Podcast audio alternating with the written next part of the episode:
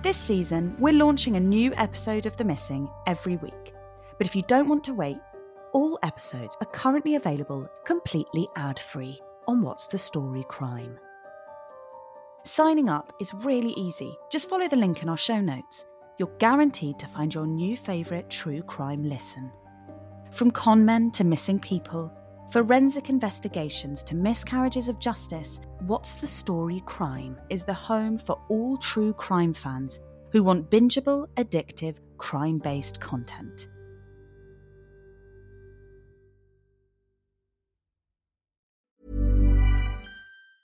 Ever catch yourself eating the same flavourless dinner 3 days in a row? Dreaming of something better? Well, HelloFresh is your guilt-free dream come true, baby. It's me, Keke Palmer. Let's wake up those taste buds with hot, juicy pecan-crusted chicken or garlic butter shrimp scampi. HelloFresh. Stop dreaming of all the delicious possibilities and dig in at HelloFresh.com. Let's get this dinner party started. The Missing is produced by What's the Story Sounds. They also make lots of other great content, which I think you might like. Why not sign up for What's the Story Crime? On there, you'll find series including The Missing completely ad-free, as well as bonus content and even entire series you can't hear elsewhere. Signing up is super easy. Just search for What's the Story Crime in Apple Podcasts or follow the link in our show notes to get access on whatever platform you prefer to listen on. All the information is also available on www.whatsthestorysounds.com/crime.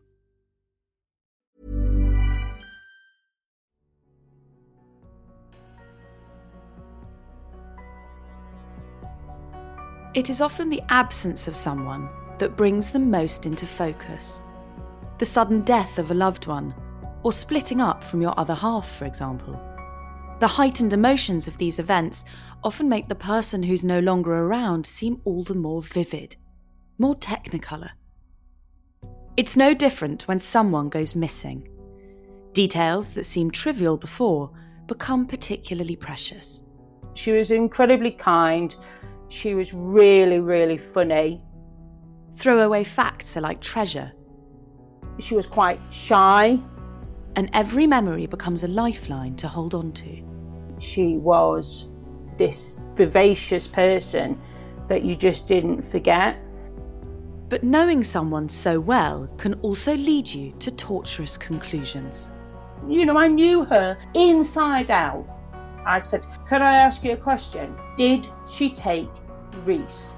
He said, "No." I said, "Then she's dead." I'm Pandora Sykes, and you're listening to The Missing, a podcast series brought to you with support from the charity Missing People and investigation specialists Locate International. They've joined together to bring you 20 real stories of long-term missing people in the UK. Cases that have never been solved, so can never be closed. This is The Missing. Natalie Putt.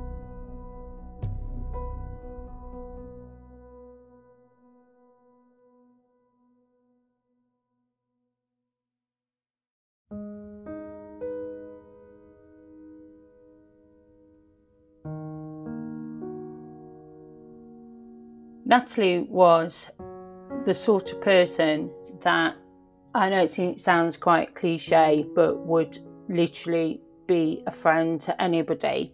She was one of the most kindest people I know. She had a bit of an edge to her and could certainly handle her own, but mainly she was this just very vivacious person that you just didn't forget. That's Becky. It's 17 years since Becky last saw her younger half-sister Natalie, who disappeared from her home in Dudley in the West Midlands on the 1st of September 2003. Regardless of how long it's been, Becky has no shortage of things to say about Natalie. Despite a 9.5-year age gap and sometimes troubled family circumstances, The two were exceptionally close. I was fiercely protective of her. I always wanted somebody that I could dress up and put little bows in their hair, and that's what she was. She wasn't like a doll or anything, but she certainly was somebody that quite enjoyed being pampered. And as Natalie grew into a teenager, Becky trod the fine line between sibling and parent. When she was 14, she came to stay with me for a little while. We used to just laugh and laugh and laugh, and it was quite difficult sometimes to say, actually, it's really late, I think you should go to bed, because she was my sister, and sisters don't have bedtimes. My sister was also my bridesmaid, and the night before my wedding, she would say things like, okay, you need to go to sleep now because you're getting married in the morning. Then one of us would start talking again, and then we'd start giggling. And I remember going to the actual church absolutely shattered, because I'd only had about 3 hours sleep. And that was because no matter what the age was at that point, we were very much together like sisters. And that's why, in a way, I'm always sad the night before my wedding anniversary. It's always a bit of a, like, I look back and think, wow. Another detail about Natalie. She was one of life's natural-born rebels. Lovable, yes, but defiant, certainly. And nowhere was this more obvious than at school, where she clashed with her classmates and teachers alike. So she would just say, well, I don't agree with you, sir. And then they would say things like, well, you know, they'd raise their voice. And she'd say, you're not supposed to shout at me. You're not supposed to shout at children. And then that would wind them up and she'd get kicked out. She said to me, that was my ultimate goal, was to be kicked out of the classroom. She used to say, well, who needs an education anyway? I'll be fine. I don't need a job. I'll be fine. And that would be it. But while Natalie wasn't keen on getting an education, there was one thing she did desperately want. To be a mother. After a turbulent childhood and custody battles between her mum and dad, she craved a family of her own. When she found out she was pregnant, she really, really changed. She settled really. It was like this fulfillment. That was going to be her role in life, was to go and be somebody's mum. She gave up smoking, she read up on babies, she read up on labour, we had a little chat about it. And in sunny June 2003, along came a baby, a gorgeous little boy who Natalie named Rhys. She was absolutely besotted by him and just so in love with this little fragile human being. At 17 years old, Natalie was a young mum, and Rhys's arrival signified a huge gear shift for her. She'd been used to endless freedom, going out, socialising with her friends whenever she wanted, but she didn't miss that. There was the odd niggle where she'd say, or she'd bumped into a friend and they weren't, you know, they were like, well, you know, do you want to come out? She said, no, I just said to them, no, he's my life now. And I truly believed that. I truly, truly believed in what she was saying to me. Rhys's dad was a man named Kevin, who Natalie had been in a relationship with for a year or so. They'd met after both getting excluded from school, and Becky had plenty of reservations about her sister's choice in partner and the relationship they had. I would describe it as tempestuous. She did say to me that, you know, there were times when she gave as good as she got. Before Rhys arrived, Becky suspected Natalie was unhappy. She rarely spoke about Kevin or the relationships when the sisters met up. But falling pregnant changed things. The relationship had a purpose. Natalie fell pregnant very quickly. she, you know, obviously was no doubt that she was going to continue with the pregnancy. There was never any suggestion of anything else. But in a way, I do think, had she not got pregnant, how long would it have been before that relationship would have fizzled out? Becky's instincts proved to be right. In fact, not long after Rhys was born, Natalie told Kevin that she wanted to go on a break. She was unhappy. She needed to make a change in her life. But whatever changes she had in mind, what followed was something unexpected. When I got back in the house, I was confronted with a hysterical younger sister. Becky, I don't know how to tell you this, but I've had a phone call from the police and they've said that Natalie has been reported as a missing person.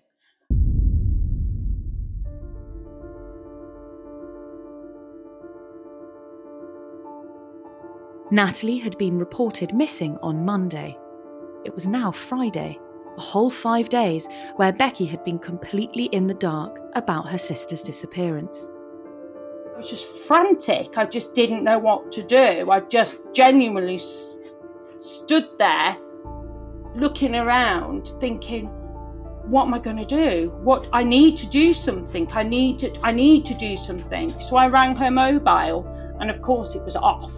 I texted her just in case. I thought this has got to be a mistake. She wouldn't go missing. She wouldn't, you know, she wouldn't leave Rhys behind. The police filled Becky and the family in on what they knew so far. That Becky had been with Kevin before going missing.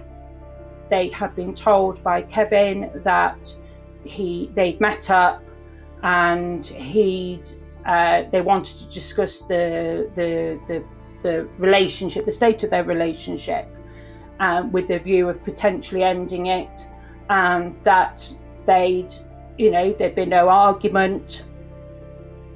Kevin told the police that Natalie had put baby Rhys in his cot to sleep and then said, I'll be back in a bit. I'm literally going to the shop and back, and that she never returned. That was it.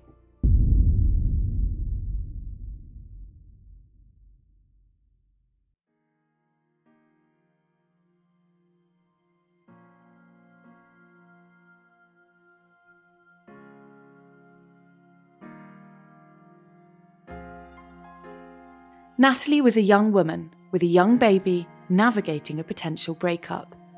Understandably, the police had lots of questions about her mental state. He said, do you think your sister had postnatal depression? I said, no, I don't. Absolutely not. Absolutely no way on this earth would she have gone.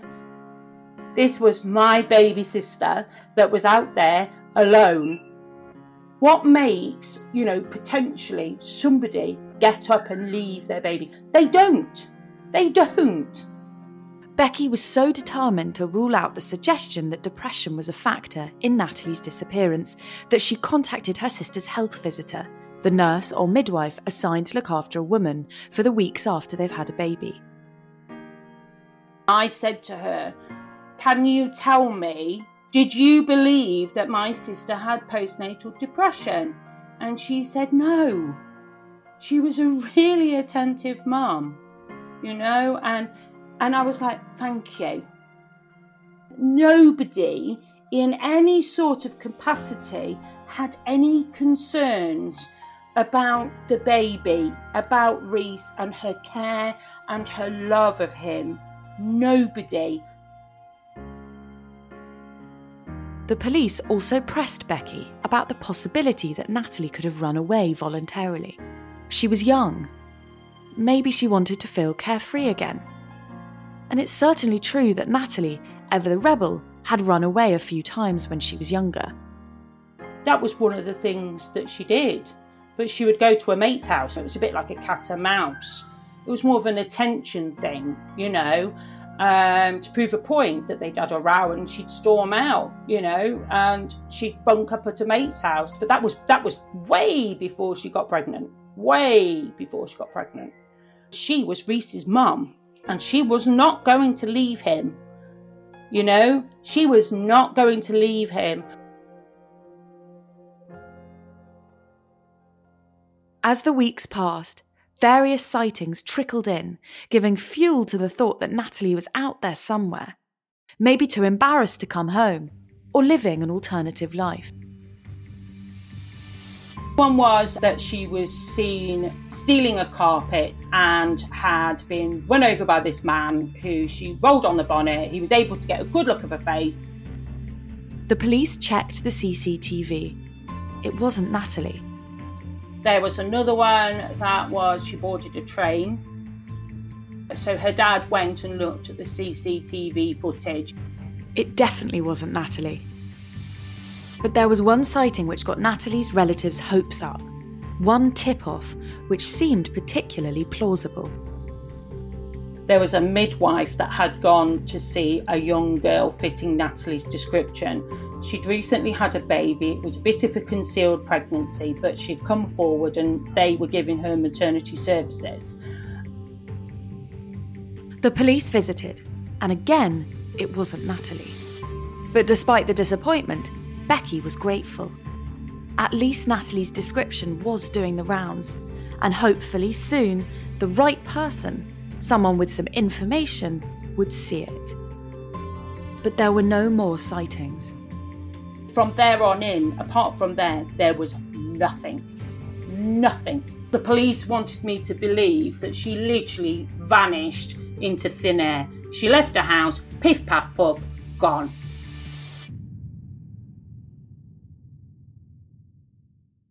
It's been 17 years since Natalie's disappearance, and Becky has never wavered in her unstinting belief that Natalie would not have left Rhys behind willingly. Not once. Her adamant assertion that Natalie had come to harm surprised even the police. They reminded Becky that this was a missing persons investigation, not a murder inquiry. But from the very first moments of Becky learning about her sister going missing, she knew. My initial all the way through has been that something horrific happened to Natalie that day. And everybody kept saying to me, you're wrong. There's no evidence to suggest that she's been murdered. There's no evidence. And all I ever knew was that she went out to the shop and she never came home.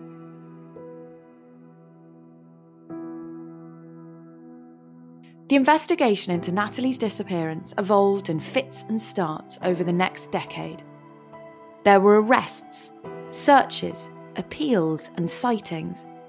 But we'll pick up this story again in December 2018, 15 years after Natalie's disappearance, when a hearing into her presumed death begins, an inquest. An inquest dissects in granular detail information pertinent to the case. Evidence is given, interviews take place, and a coroner aims to come to a conclusion or verdict about what happened. In most cases, the information sifted through is largely known to the family of the missing person. But for Becky, Natalie's inquest became an event which was illuminating for all the wrong reasons.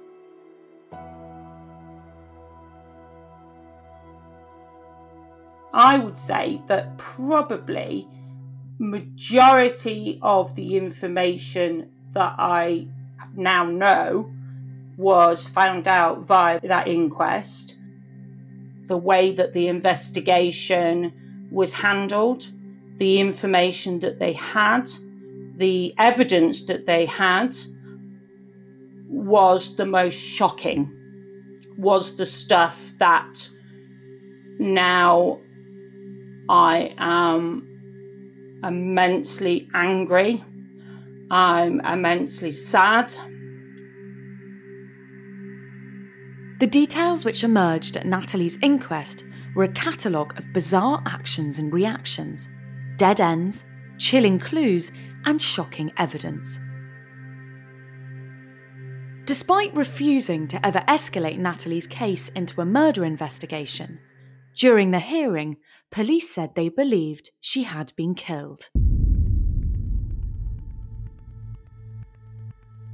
Some of the details which came out in the inquest feel minor, small. Becky found out that Natalie left to go to the shop without her phone. In fact, Kevin told police that it was finding her phone on the kitchen counter later that day, which prompted him to call the police, as that was unusual. Another detail was that police checks revealed that Natalie had failed to claim her social security benefits, which were due that day. But some details were much bigger, much more impactful, if rarely clear-cut. Becky discovered some more information about a man who hadn't long been in Natalie's life, but had clearly played an important role. The main things I found out was that she was actually in a relationship. They'd probably been seeing each other a month, 6 weeks. One of Natalie's favourite things were horses, and she kept a pony on some land owned by a local man called Chris. They'd started spending more time with each other, and Chris's demeanour at the inquest was of a heartbroken man. He spoke about her incredibly fondly in the inquest. I think they were falling in love. I went into that inquest suspicious, and I came out of that thing thinking, no, Chris totally was in love with her. Chris has played a pivotal role in the events leading up to Natalie's disappearance. On the 31st of August, the day before Natalie disappeared, she and baby Rhys attended a horse fair with Chris, her dad, and a group of friends. At the end of the day, the group went to the pub, and Natalie told her dad that she and Rhys were going to stay at Chris's that night. She also said that she was planning to speak to her ex, Kevin, the very next day. She needed to tell him it was over for good. So, on the morning of the 1st of September, it was actually Chris who dropped Natalie and baby Rhys at home. When they pulled up in the car, Kevin was there, waiting.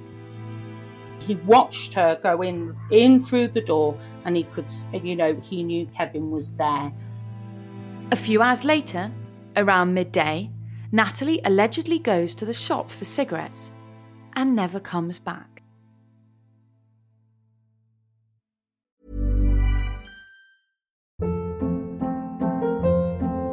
Hold up. What was that? Boring. No flavor. That was as bad as those leftovers you ate all week. Keke Palmer here, and it's time to say hello to something fresh and guilt-free. HelloFresh. Jazz up dinner with pecan-crusted chicken or garlic butter shrimp scampi. Now that's music to my mouth. HelloFresh. Let's get this dinner party started. Discover all the delicious possibilities at HelloFresh.com.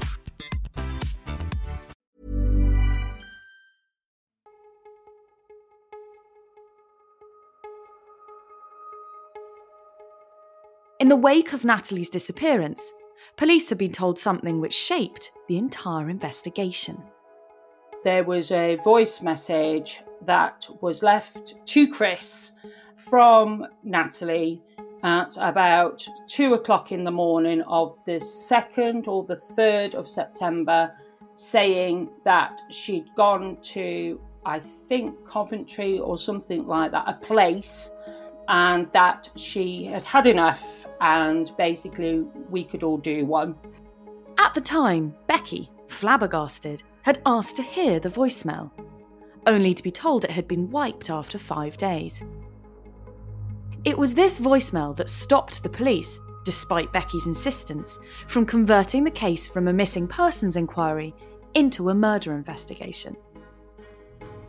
The voicemail suggested Natalie was still alive, and had voluntarily left her hometown of Dudley, something which never made sense to Becky. I'd always said, hang on a minute, why would she ring somebody that she'd only known for a short period of time over preference over me, her dad, or anybody else? She knew her dad had a mobile phone. Why out of all those people did she decide to ring Chris? Throughout all the initial appeals, all the public calls for Natalie to come home, Becky couldn't understand why her sister, if she really was still alive, hadn't just picked up the phone. It has troubled her for years. I doubted myself as a sister. Why didn't she ring me? Why didn't she ring me? I could have gone and helped her. I could have gone and got the baby. I could have done anything. Do you know what I mean? Why? And then it was like things like, why did she leave Rhys? What drove her to leave him? And it was just those little teeny tiny niggling things that almost honestly drove me mad. During the inquest, Chris was asked about the voicemail in question and made a startling revelation. The last time I heard from your sister was when I left her when she went into the house. I was expecting her to phone me later and she didn't. It didn't exist. He never received a voicemail from Natalie.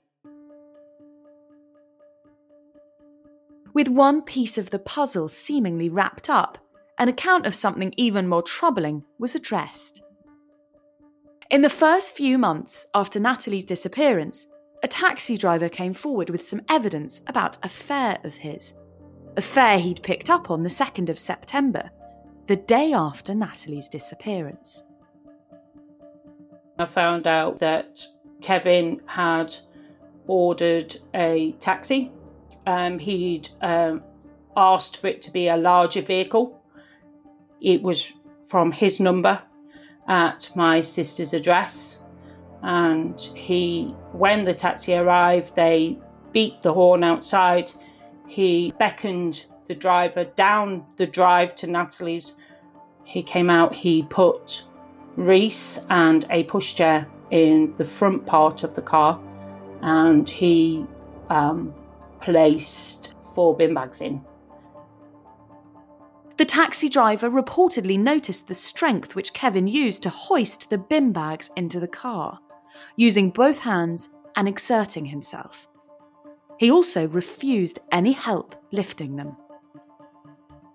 After a short drive, Kevin unloaded the bags at his mother's house.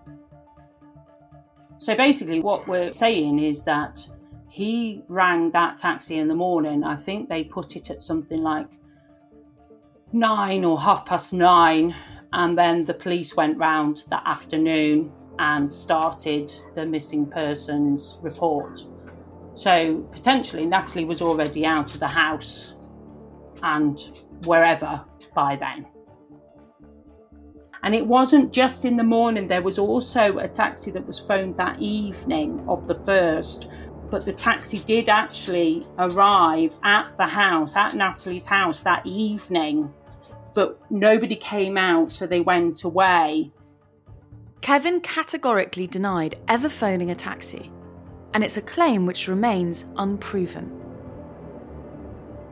Importantly, later, the taxi driver who claimed to have driven Kevin as his passenger failed to pick him out of a police-organised identity lineup.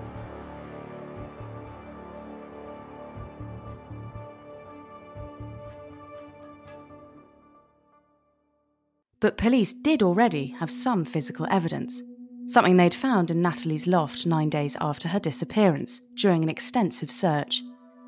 A T-shirt with Natalie's blood on it. The pathologist had said it was her blood with his DNA, but it wasn't significant enough to suggest a pattern. It was too spots of blood, but there was something else as well, which they didn't go into. The police admitted that at the time they didn't think the discovery was significant enough to escalate Natalie's case from a missing persons inquiry, something which Becky is, to this day, incredibly angry about. I felt like I was going to boil over. The fact that they had had all this evidence and had decided that she was still a missing person. A large focus of the inquest centred around the months after Natalie disappeared, when the case was at its height and developments came thick and fast. The inquest transported Natalie's friends and family back to December the 16th, 2003, when detectives dug up a garden in a residential street in Brierley Hill, the former home of Kevin. For Becky, it brought up hard memories from that time. You feel very confused about it because obviously you're like, and then when they say, no, nothing was found, you're thinking, oh God. And of course, when she was, inverted commas, missing, you were like, oh God, this could be it. And they're thinking that they're looking for a body. And then you're thinking, that's really bad that you want them to find a body. But then at the same time, you're thinking, at least it would be over. At least you'd know. After that search, an arrest took place on suspicion of murder. They arrested Kevin in January. He was held for 72 hours. Although he was released with no charge, there must have been a reason for holding somebody for 72 hours. Again, we should reiterate, Kevin was released without charge. He has never been charged with anything to do with Natalie's disappearance.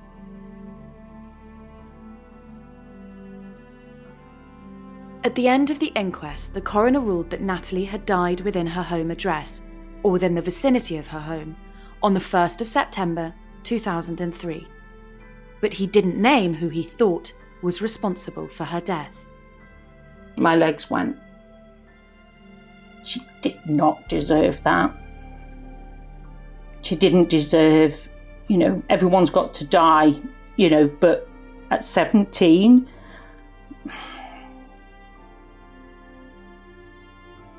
Becky has her theories on what happened to Natalie, but she also believes the police could have done more. They did too little, too late, and that's it. They had it all there. I mean, the taxi driver gave them a statement, and the vehicle, they never searched it. It was just heartbreaking. Heartbreaking to find that they'd had it all there. It was all there. And they just let it go. It's gone. Natalie's case is still open. The coroner has ruled his verdict, but the police are yet to figure out what happened to Natalie. That said, Natalie's case is different to most of the other missing people's cases we've featured in this series. In this instance, rather than a lack of information keeping the case open, there is plenty of detail that leads Natalie's family, the police, and even a coroner to believe that she is dead. But that doesn't mean they've got the answers they need to close the case. And so, just like the families from our other cases, closure is still out of reach for Natalie's loved ones. Justice has not been served, and their heartbreak is still raw. With some people that you say things to, they say, well, you haven't found a body. That's so unhelpful, because actually, no, you're right. I don't have that. I know what happened to her, and I know now what, that I'm not going to get all of her back. But unless people have been through it, comparing my loss to the loss of their dog or their loss of their grandma or, it's not really comparable to the pain that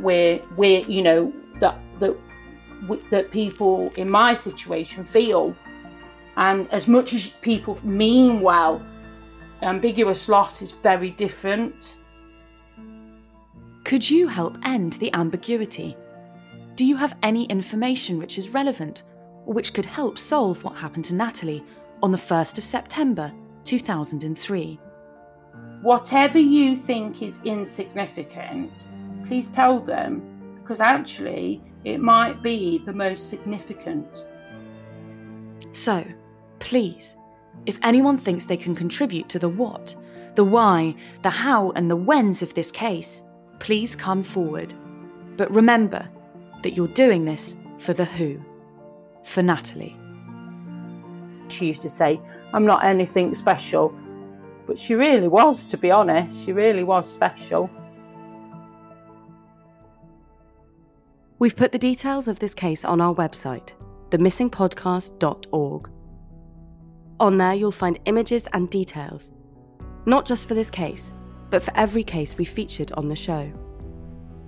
There's also links where you can share vital information on these cases with the experts at Locate International.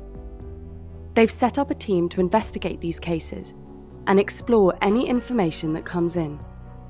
And you'll find more information about the charity Missing People, who work tirelessly to support the families of the missing. Their helpline is open to offer support and advice if you've been affected by anything in this episode. We can't say this enough. It takes just one person with the right information to solve any of the cases in this series. The Missing is a What's the Story original podcast series. It's presented by me, Pandora Sykes. The episodes are produced and edited by Jack O'Kennedy. The executive producers for What's the Story Sounds are Daryl Brown and Sophie Ellis.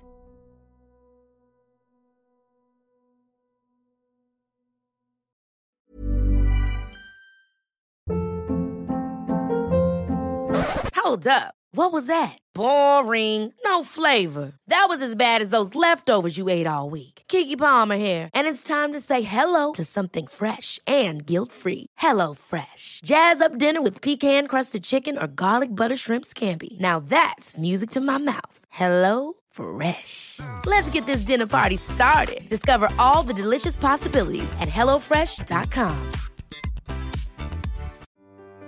This season, we're launching a new episode of The Missing every week. But if you don't want to wait, you can listen to them exclusively on What's the Story Crime. Just search for What's the Story Crime in Apple Podcasts or follow the link in our show notes to get access on whatever platform you prefer to listen on. All the information is also available on www.whatsthestorysounds.com/crime.